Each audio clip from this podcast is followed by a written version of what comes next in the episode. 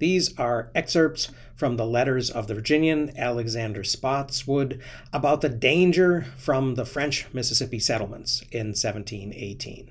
Spotswood said, Having of a long time endeavored to inform myself of the situation of the French to the westward of us, and the advantages they reap by an uninterrupted communication along the lake, I shall here take the liberty of communicating my thoughts to your lordships, both the dangers to which His Majesty's plantations may be exposed by this new acquisition of our neighbors, and how the same may be best prevented.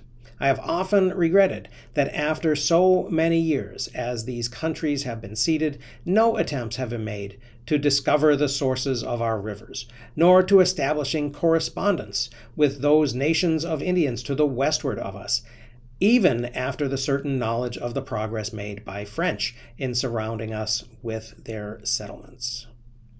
Having also informed myself of that extensive communication which the French maintain by means of their water carriage from the River St. Lawrence to the mouth of the Mississippi, I shall here set down the route from Montreal, a place well known and distinguished in the ordinary maps, to Mayville, their chief town in their new settlement of Louisiana, according to the account given me by three Frenchmen who had often traveled that way and were taken in a late expedition under the command of the governor and lieutenant governor's sons of Montreal, and is as follows.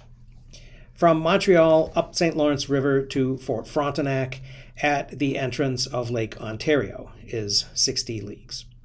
The length of Lake Ontario, which is navigable, 60. Up the river to the Falls of Niagara, where there is a necessity of land carriage, 3. From Niagara to the Lake Erie, 100. Up the river Mick, which falls into Lake Erie, 60.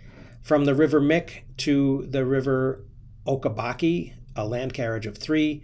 Down the river Okabak till it falls into the river Mississippi, 200. Thence down Mississippi to Mayville, 360. By this communication and the forts they have already built, the British plantations are in a manner surrounded by their commerce with the numerous nations of Indians seated on both sides of the lakes. They may not only engross the whole skin trade, but they may, when they please, send out such bodies of Indians on the back of these plantations as may greatly distress His Majesty's subjects here. And should they multiply their settlements along these lakes so as to join their dominions of Canada to their new colony of Louisiana, they might even possess themselves of any of these plantations they pleased. Nature, tis true, has formed a barrier for us by that long chain of mountains which run from the back of South Carolina as far as New York, and which are only passable in some few places. But even that natural defense may prove rather destructive to us if they are not possessed by us before they are known to them. To prevent the dangers which threaten His Majesty's dominions, here, from the growing power of these neighbors, nothing seems to me more of consequence than that now, while the nations are at peace, and while the French are yet incapable of possessing all that vast tract which lies on the back of these plantations, we should attempt to make some settlements on the lakes, and at the same time possess ourselves of those passes of the great mountains which are necessary to preserve a communication with such settlements. As the Lake Erie lies almost in the center of the French communication, and as I observed before, not above five days' march from the late discovered passage of our great mountains, that seems the most proper for forming a settlement on. By which we shall not only share with the French in the commerce and friendship of those Indians inhabiting the banks of the lakes, but may be able to cut off or disturb the communication between Canada and Louisiana if a war should happen to break out. If such a settlement were once made, I can't see how the French could dispute our right of possession, the law of nations giving a title to the first occupant. And should they think fit to dispossess us by force, we are nearer to support than they to attack. I shall only here apply myself to what I conceive more immediately necessary, which are that of the Mississippi settlement and the importance of adding St. Augustine to the British acquisitions on this continent.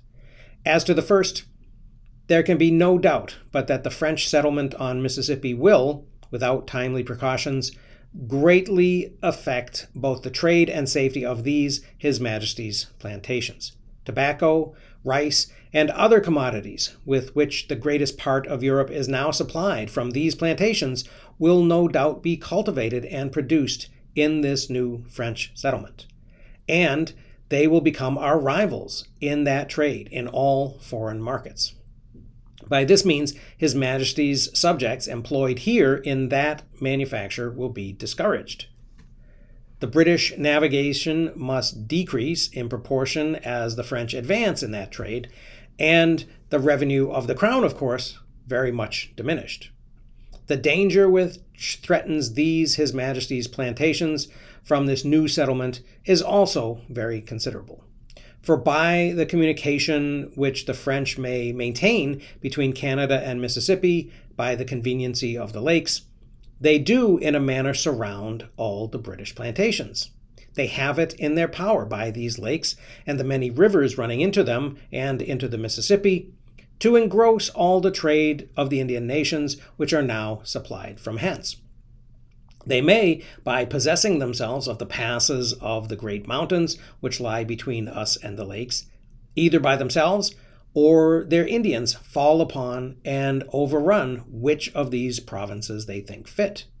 And seeing by their late seizure of Pensacola from the Spaniards, their design seems to be to extend their dominions eastward from Mississippi towards South Carolina.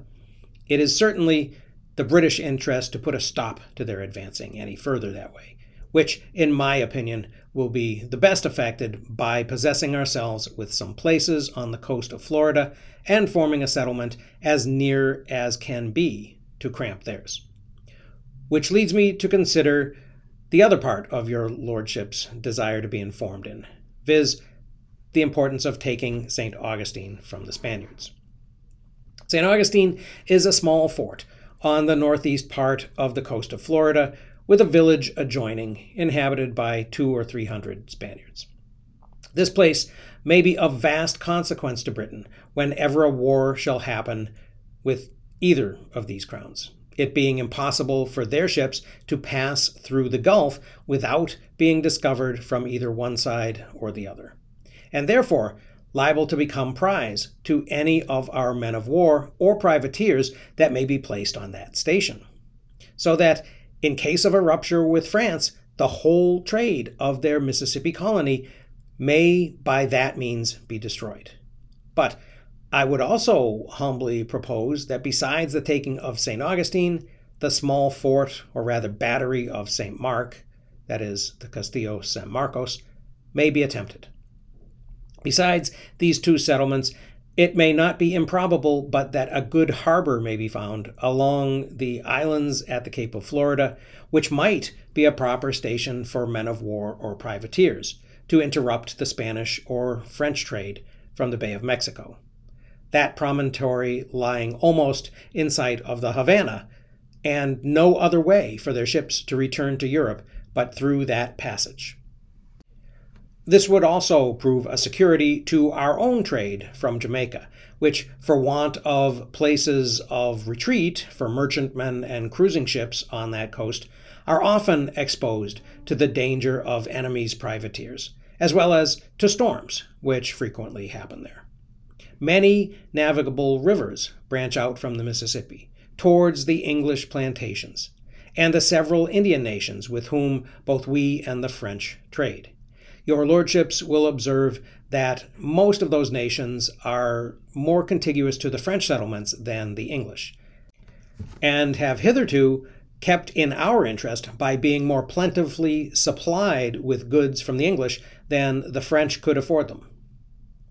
I am also here to observe that the French have of late begun a traffic with the Coosta Indians, living upon a river of that name not far from the Cherokees and it is to be feared they will soon get footing too among the latter, the people of South Carolina having already abandoned that trade. So, these are Alexander Spotswood of Virginia's ideas about why the English should pursue settlement along the Mississippi and also try to take St. Augustine from the Spanish.